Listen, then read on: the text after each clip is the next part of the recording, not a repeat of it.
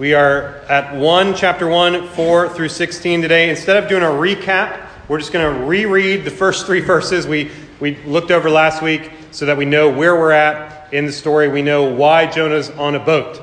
So read with me, if you will. In your Bible, it's going to be up on the screen. Uh, and then I'll read the first three verses, and then we'll get to our text today. Now the word of the Lord came to Jonah the son of Amittai, saying, Arise, go to Nineveh, that great city, and call out against it for their evil has come up before me. But Jonah rose to flee to Tarshish from the presence of the Lord. He went down to Joppa and found a ship going to Tarshish, so he paid the fare and went down into it to go with them to Tarshish away from the presence of the Lord. But the Lord hurled a great wind upon the sea, and there was a mighty tempest on the sea, so that the ship threatened to break up. Then the mariners were afraid, and each cried out to his own God. And they hurled the cargo that was in the ship into the sea to lighten it for them. But Jonah had gone down to the inner part of the ship and had lain down and was fast asleep. So the captain came and said to him, What do you mean, you sleeper? Arise, call out to your God. Perhaps the God will give a thought to us that we may not perish. And they said to one another, Come, let us cast lots, that we may know on whose account this evil has come upon us. So they cast lots, and the lot fell on Jonah. Then they said to him, Tell us on whose account this evil has come upon us. What is your occupation? Where do you come from? What is your country? And of what people are you? And he said to them, I am a Hebrew, and I fear the Lord, the God of heaven, who made the sea and the dry land. Then the men were exceedingly afraid and said to him, What is this that you have done? For the men knew that he was fleeing from the presence of the Lord because he had told them. Then they said to him, What shall we do to you? That the sea may quiet down for us. For the sea grew more and more tempestuous. He said to them, Pick me up and hurl me into the sea. Then the sea will quiet down for you, for I know it is because of me that this great tempest has come upon you. Nevertheless, the men rowed hard to get back to dry land, but they could not, for the sea grew more and more tempestuous against them. Therefore they called out to the Lord, O Lord, let us not perish for this man's life and lay not on us innocent blood, for you, O Lord, have done as it pleased you. So they picked up Jonah and hurled him into the sea, and the sea ceased from its raging. Then the men feared the Lord exceedingly, and they offered a sacrifice to the Lord and made vows. Holy Spirit, be with us. Open this little text up to us, Lord. Help us to see clearly your word. Help us to see the good news hidden in this story of a disobedient prophet. Jesus, we love you. We pray all this in your name. Amen. There's a British author, a poet named Francis Thompson, and he has an epic, famous poem that many of you, I'm sure, have read. It's called The Hound of Heaven.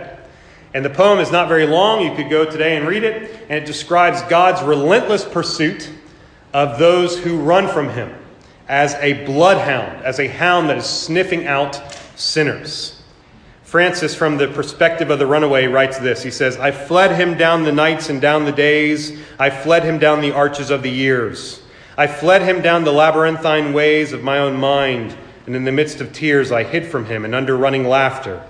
Up vistaed hopes I sped and shot, precipitated adown titanic glooms of chasm fears from those strong feet that followed, followed after. But with unhurrying chase, an unperturbed pace, deliberate speed, majestic instancy, they beat.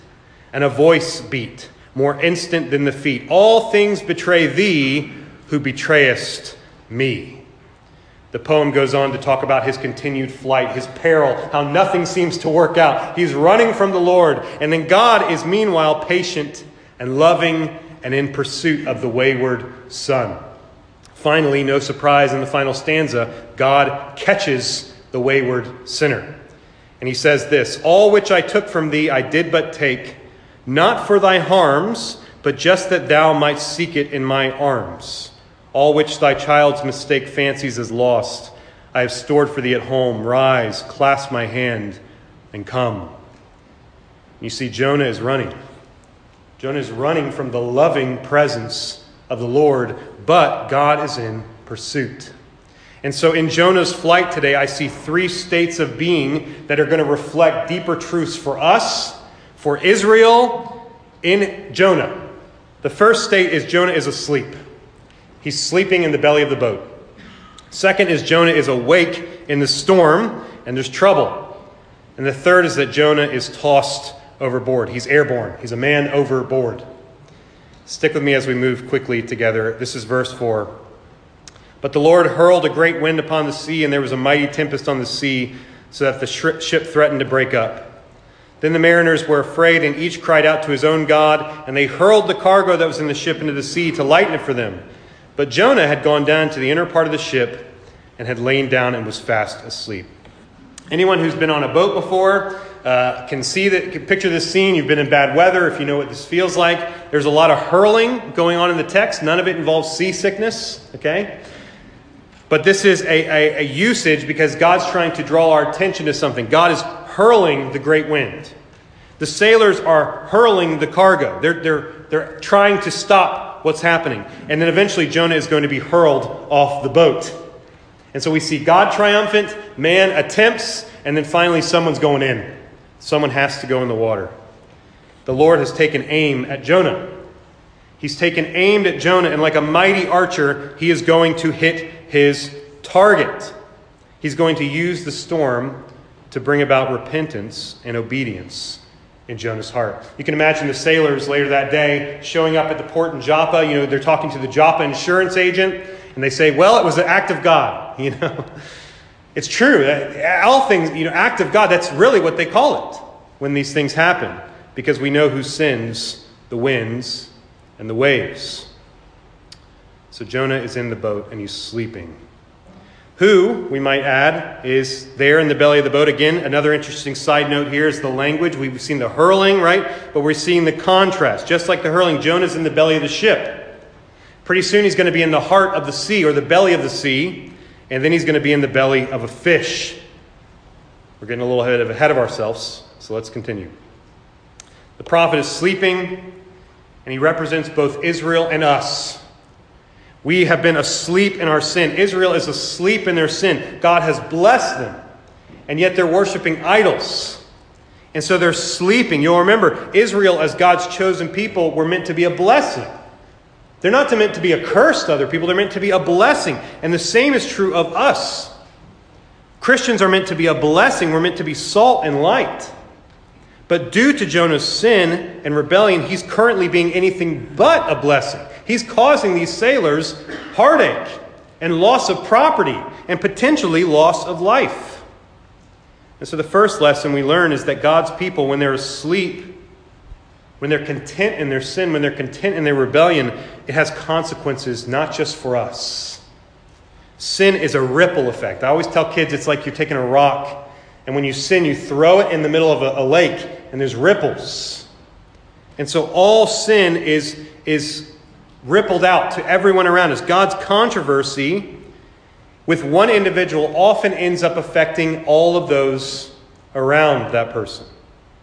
And so we see the storm is sent to pursue and punish and correct Jonah, but it actually ends up affecting other people. And this is why church discipline in the church is so important, because it has this same effect of the storm. We are meant to call the person back from their rebellion. We're trying to save them from themselves, from their sin, and from hurting other people. God is calling them back through the church.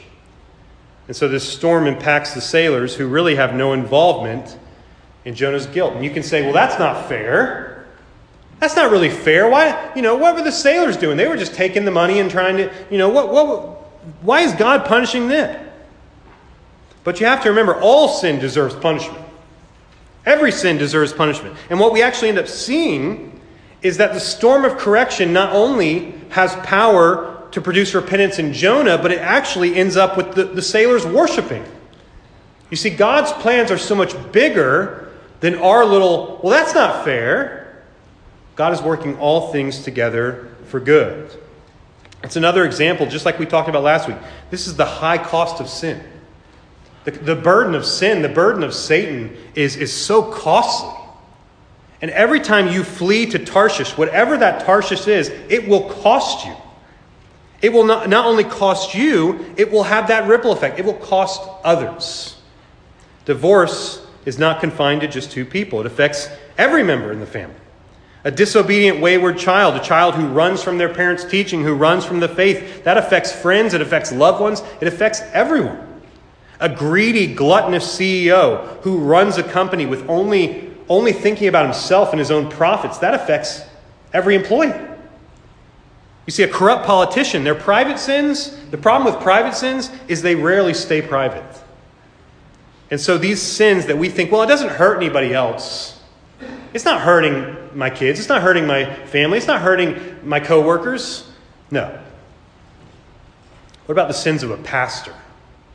How many people are affected by the sins of God's people? What about a prophet of the Lord who's running from God's mission? Do you see? Do you see how Jonah's sin is causing these ripple effects, these repercussions?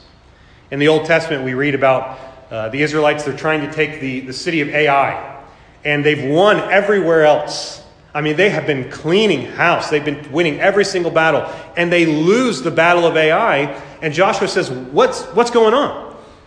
Well, guess what? Some guy named Achan is sinning. Some guy named Achan has caused problems for the whole camp of Israel. That's because God takes sin so seriously he takes the sin of his people so seriously because the wages of sin only leads to death. And if a member of the body of Christ has become plagued and diseased, you know what you would do with a limb. You know what you would do with a body part. You would cut it off if it cannot be cured. Either it be administered a cure or it be cut off. And so, surely each one of us, you remember back in Mark, the disciples, Jesus says, One of you will betray me. Is it I? Lord, am, am I Achan? Is it me? Am I, am I the one who will betray? Am I the offender? Am I so blind in my sleep to the harm that I'm causing myself and to others? You see, sin blinds. Will I continue on in this way until I either sink the boat and everyone goes down with me, or will I be tossed into the sea of God's correction? There's a sinful heart that beats in my chest, it beats in your chest. And you see, that's the problem. The primary danger, as we talked about again not too long ago, it's not outside in, it's inside out. We are the curse in the belly of the boat. The killer is calling from inside the house. The monster in your closet is scared of you. And so rather than acting as, again, preserving salt and light that shines in the darkness, and a fountain of blessing, we become the curse when we are asleep in our sin, when we're running from God's presence. We're like Christian Rip Van Winkles. And we need someone to rouse us from our sleep. You see, that's what the storm does. And so Jonah's sleep is a picture of his spiritual sleep and of Israel's spiritual sleep and of all those who run from Christ's spiritual sleep. And so, whether it's from Satan's malice or from God's correction and chastisement, a saint in rebellion is in many ways more dangerous in a house, in a church, in a community than a sinner who does not claim the name of Christ. You can do more damage by bearing the name of Christ than you can by being an outsider in the, the outside of the camp. And the opposite of this is true as well. You'll, you'll think about this. For the sake of one righteous person, God was willing to spare Sodom. Well, you know, for the I will spare it for the sake of five, ten. I will spare it for them. The Bible says the prayer of a righteous person availeth much. Elijah prayed for no rain, it didn't rain. And the New Testament says, and Elijah was just a guy. He was just a man, just like you. And so be a blessing. We don't want to be a curse. Wake up to your sin.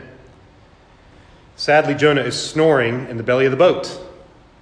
And the same is true for all sinners who rest easy in their sin. Again, God is patient. We talked about this last week. How patient is God with us? How forbearing is. Think about this. You, you may be succeeding in your sin. You may see all the boat to Tarshish has just shown up. You have the perfect amount of fare. You are going, Lord's blessing. He must be blessing me. You might have sold your brother Joseph into slavery, and you haven't heard from him in years. Everything's good. But the day of reckoning comes. You cannot elude or evade the one who judges both the quick and the dead. Bible says, With what measure you pay out to others, so shall it be paid back to you. Hosea 8 7, For they shall sow the wind, and they shall reap the whirlwind. Amos 9 2 through 3, which my wife, we were talking about this last night, she pointed out is a, is a parallel to the psalm. Now listen to this. If they dig into Sheol, from there shall my hand take them. If they climb up to heaven, from there I shall bring them down. If they hide themselves on the top of Carmel, from there I will search them out and take them. And if they hide from my sight at the bottom of the sea, there I will command the serpent, and it shall bite them. So David says, If I run from your presence, if I go down to the grave, you're going to find me. That's great news. If I try to run from, from heaven, you're going to find me. And David says, What a great joy that is to be in the presence of God to, for those who love him. You cannot run from his presence. And then God says, For those who are running against me, though, for my enemies, I will chase them down as well. Nobody gets away with their sin. The final point here is a comparison between another prophet of God. If you are a student of the Bible, you'll see the comparison here. There was Jesus, who's on a boat, and he's asleep. And the disciples are in a storm, and they're panicking. Jesus, don't you care? Don't you care about us, Jesus? Don't you care if we drown? You see, that's an absurd question. Of course, Jesus cares. The storm is a schoolmaster. And the storms of this life come about to teach and correct and rebuke us. How fickle we are. How, how, how quick we are, like the disciples. Lord, don't you care? What a foolish question. What, what a silly question. Of course he cares. But you see, Jonah, he has fallen asleep due to exhaustion from running away from God's mission. But Jesus was sleeping in exhaustion from his perfect obedience to God's mission. Jonah is asleep in his sin. Jesus was asleep in the arms of his father's obedience. Right? He was obedient to his father. How blessed it is to run to God than to run from God. When your enemies surround you, when the darkness comes, when the storms of this life come, God sends them. We can take comfort knowing that God is sending them. We can take comfort knowing that He's with us in the storm. What great wind has blown into your life to rock your little boat? What tempest has God sent to awaken you from your slumber? Next, we see Jonah awake. He's awake in the storm, starting in verse 6. So the captain came and said to him, What do you mean, you sleeper? Arise, call out to your God. Perhaps the God will give a thought to us that we may not perish. And they said to one another, Come, let us cast lots, that we may know on whose account this evil has come upon us. So they cast lots, and the lot fell on Jonah. Then they said to him, Tell us on whose account this evil has come upon us. What is your occupation? Where do you come from? What's your country? Uh, and what of people are you? And Jonah said to them, I am a Hebrew, and I fear Yahweh, the God of heaven who made the sea and the dry land. Then the men were exceedingly afraid, and they said to him, What is this that you have done? For the men knew that he was fleeing from the presence of the Lord because he had told them so. He had told them, Yeah, I'm running from God. I'm running from God. He just confessed, right? What a sad gospel Jonah preached. He's spiritually asleep. He's hiding from both God and he's hiding from man. He's in the belly of the boat. He doesn't want to be up on the, the deck. And the storm is raging, the boat is tossed, the crew's panicking, the cargo's tossed, the captain's become religious. Jonah's sleeping through it all. And so the captain says, Awake, O sleeper! Arise! Do something! What a sorry sight. Everyone on the boat's praying except for the true believer. He's having to be roused in prayer by a heathen by a sailor. There's no prayer life for Jonah because he's asleep. He's run from the presence of God. He's fleeing to Tarshish. And it's here that the outsiders put the insider to shame. What are they doing? Well, they're praying to their God. They, can, they can't do anything. They're obviously not real gods, but they're trying something. They're tossing cargo. They're risking life and limb. They don't want to toss Jonah overboard. They show Jonah more common grace, more courtesy than the prophet of God shows him. He, and the one person who can actually do something is asleep. So, what do pagans do in a time of crisis? Well, they turn to crystals, They go to the Ouija board, they talk to the palm readers, they start casting lots. Let's flip a coin. Let's flip a coin. And the lot falls to Jonah, and he's forced to admit his sin. You see, the hound of heaven has sniffed him out. And I'm here to tell you today if the hound of heaven is on your trail, which he is, he's going to sniff you out as well. Every sermon will annoy you.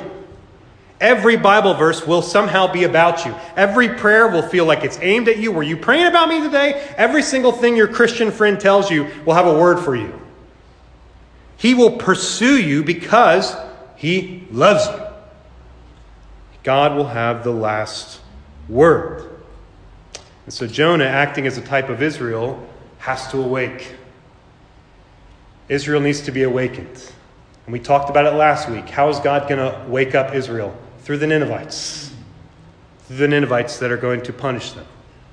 The light of truth, the correction, the rebuke has exposed Jonah's darkness. Sin has taken such a heavy toll on Jonah.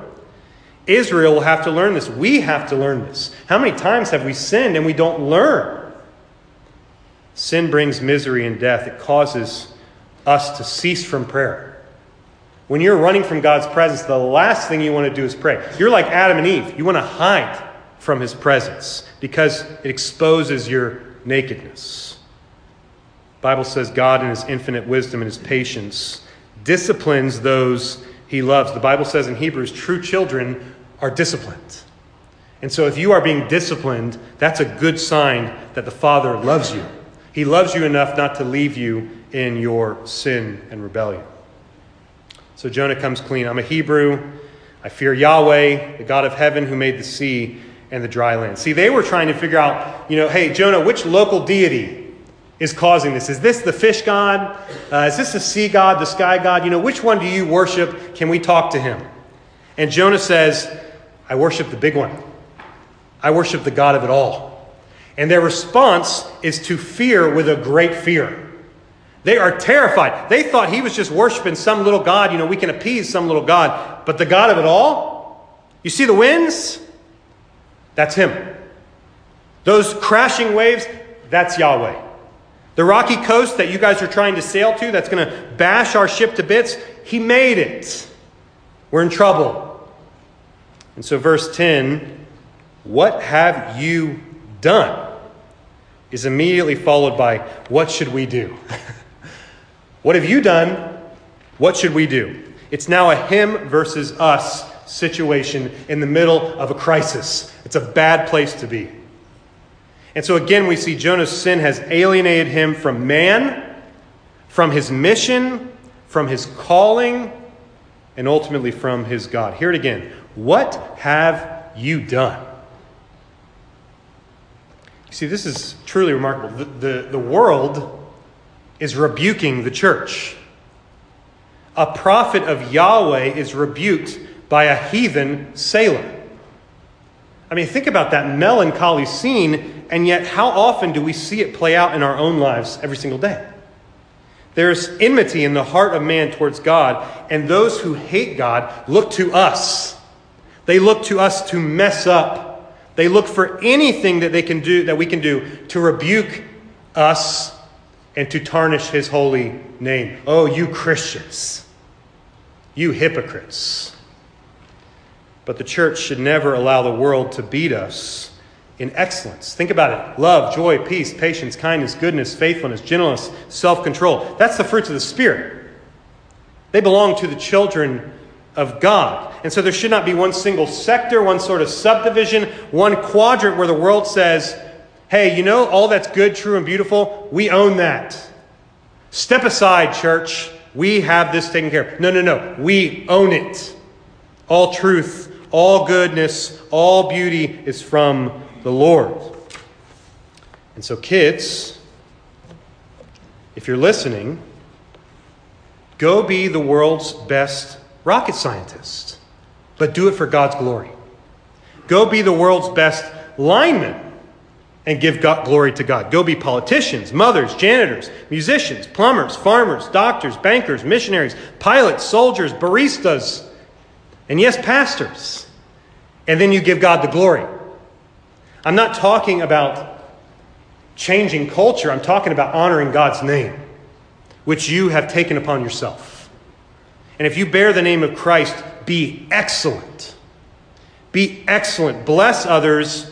Give the world no cause to blaspheme his holy name. That's 1 Peter 2:12. Live such good lives among the pagans that though they accuse you of doing wrong, they may see your good deeds and do what? Glorify God in the day he visits. Finally, brothers, whatever is true, whatever is honorable, whatever is just, whatever is pure, whatever is lovely, whatever is commendable, if there's any excellence, if there's anything worthy of praise, think about these things. The world rebuking the church. It's not the way things should be. Finally, even here we see Jonah as a type of Christ. Jesus awakens in the midst of the storm. The disciples have, have roused him from his sleep. And what does he do? Instead of saying, hey, we got to toss someone over, he says, hush up. And the storm says, I'm so sorry. And the disciples who were terrified of the storm now look at Jesus and they say, Who is this? that even the wind and the sea obey him. Could he be Yahweh? Could he be God, the living, true God? And just like the sailors who started out fearing the storms, the winds, in verse 16, they end by fearing the Lord. God is in control of all things. And he's hunting Jonah down. He's hunting Jonah down in order to save and redeem a chosen people. He's going to save Nineveh one way or the other, and he's going to use Jonah. And Jesus, the true and greater Jonah, is the same in this sense that he is the dove of truth who was sent out with a mission and a message from the Father. And God the Father tracked him down, pursued him to the point of death, yes, even death on a cross. Why? so that he might save and redeem a chosen people from every tribe, from every nation, from every tongue, adoption as sons and daughters. I know one other story in the Bible of this of a son who's running from his father. You'll remember the parable. He takes the father's inheritance and he runs and he spends it on wild living. He's a backslider. He's a, he's a no good son. He's a screw up. He's not worthy to be called a son. And so he returns home. He's going to repent. And he says, Just call me a servant. And before he can even get all the words out, he's there, and the father runs to him. The father was waiting to embrace him. For my son was dead, now he's alive. And the good news of that story is that the hound of heaven has tracked you here for that for some reason, right? You're here in this pew right now. He's tracked you here because, because either you've been running or you're running to him. And his arms are now outstretched in love. He's calling you today. Come. He's come looking for his lost sheep. He's come to seek and save sinners. Who can understand the depths and the riches and the wisdom and the knowledge of God? How unsearchable are his ways, how untraceable, or how searchable is his judgments, how untraceable are his ways. This is good news. That, that for those who are running from his presence, that those who are running to his presence, he's after you. Either way, he, he is hunting you down. Finally, we see Jonah tossed overboard. This is verse 11. Then they said to him, What shall we do to you that the sea may quiet down for us? For the sea grew more and more tempestuous. He said to them, Pick me up, hurl me into the sea, then the sea will quiet down for you. For I know it is because of me that this great tempest has come upon you.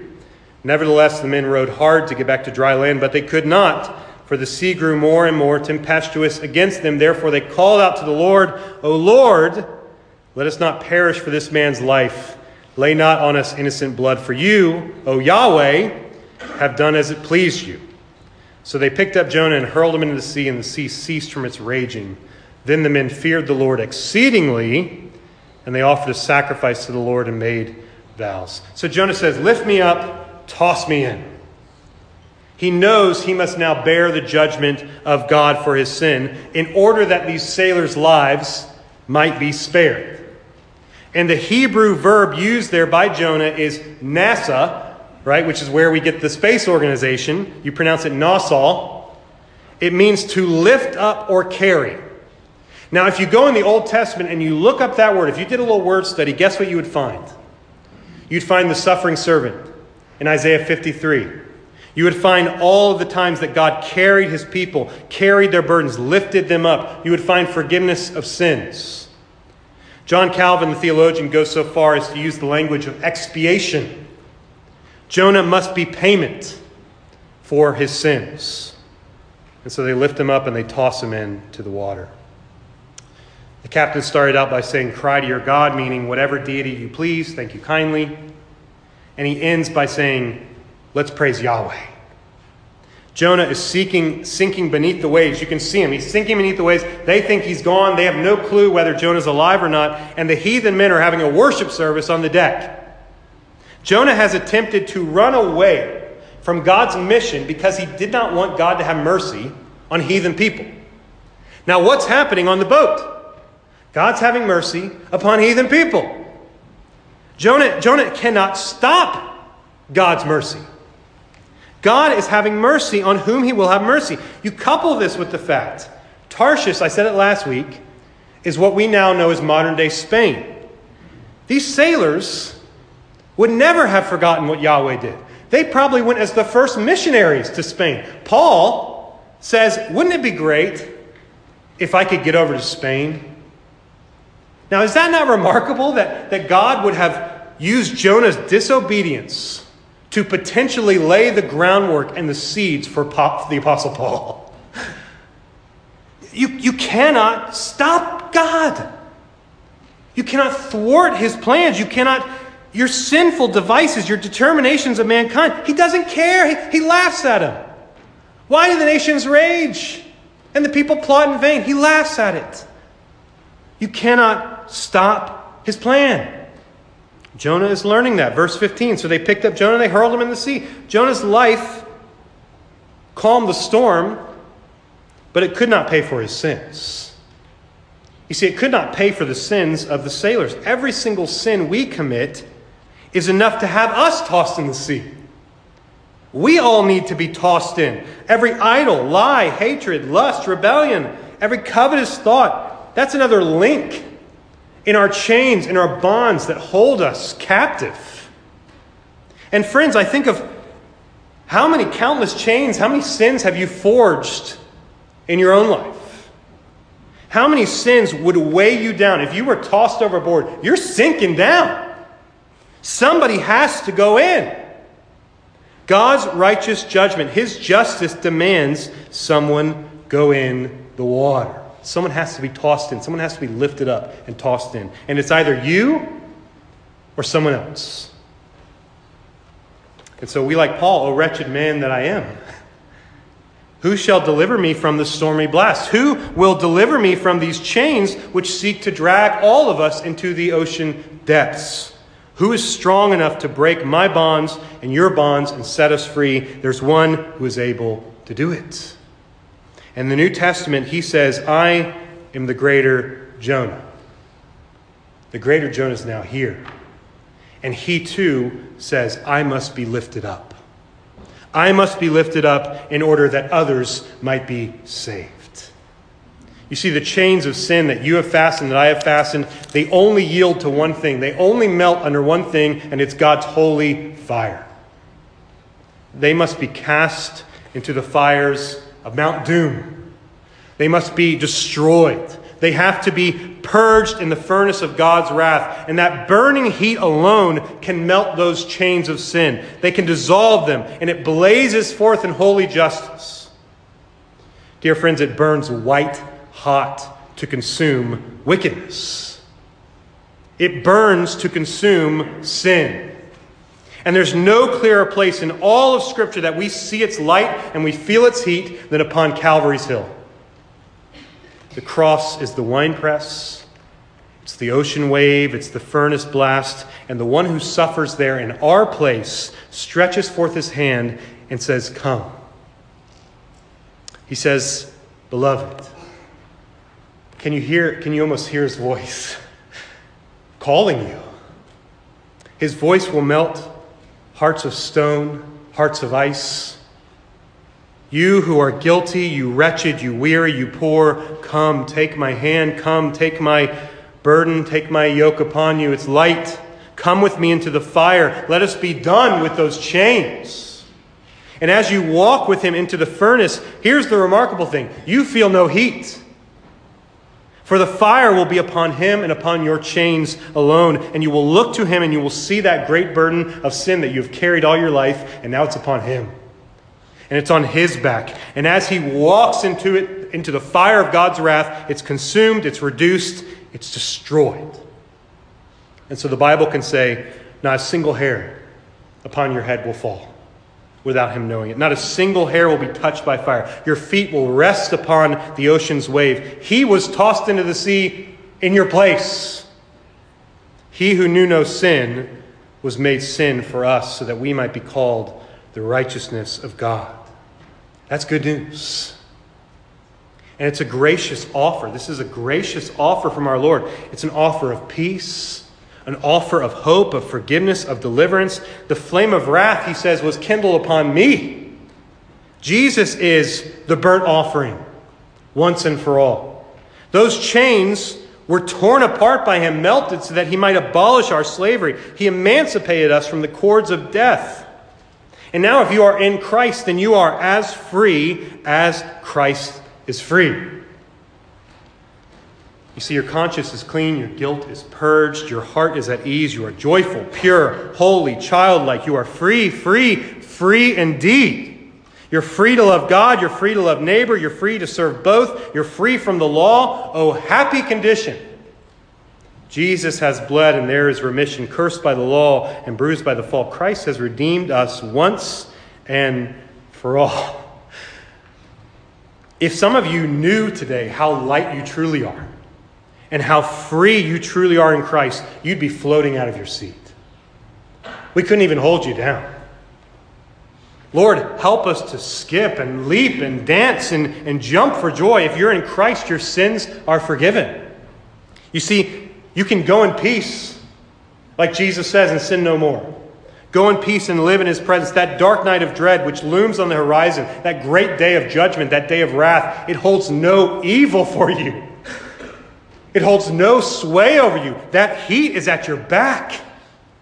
The heat of God's furnace is at your back. You are elastic in Christ. You are bounding. You are rubbery with freedom of life.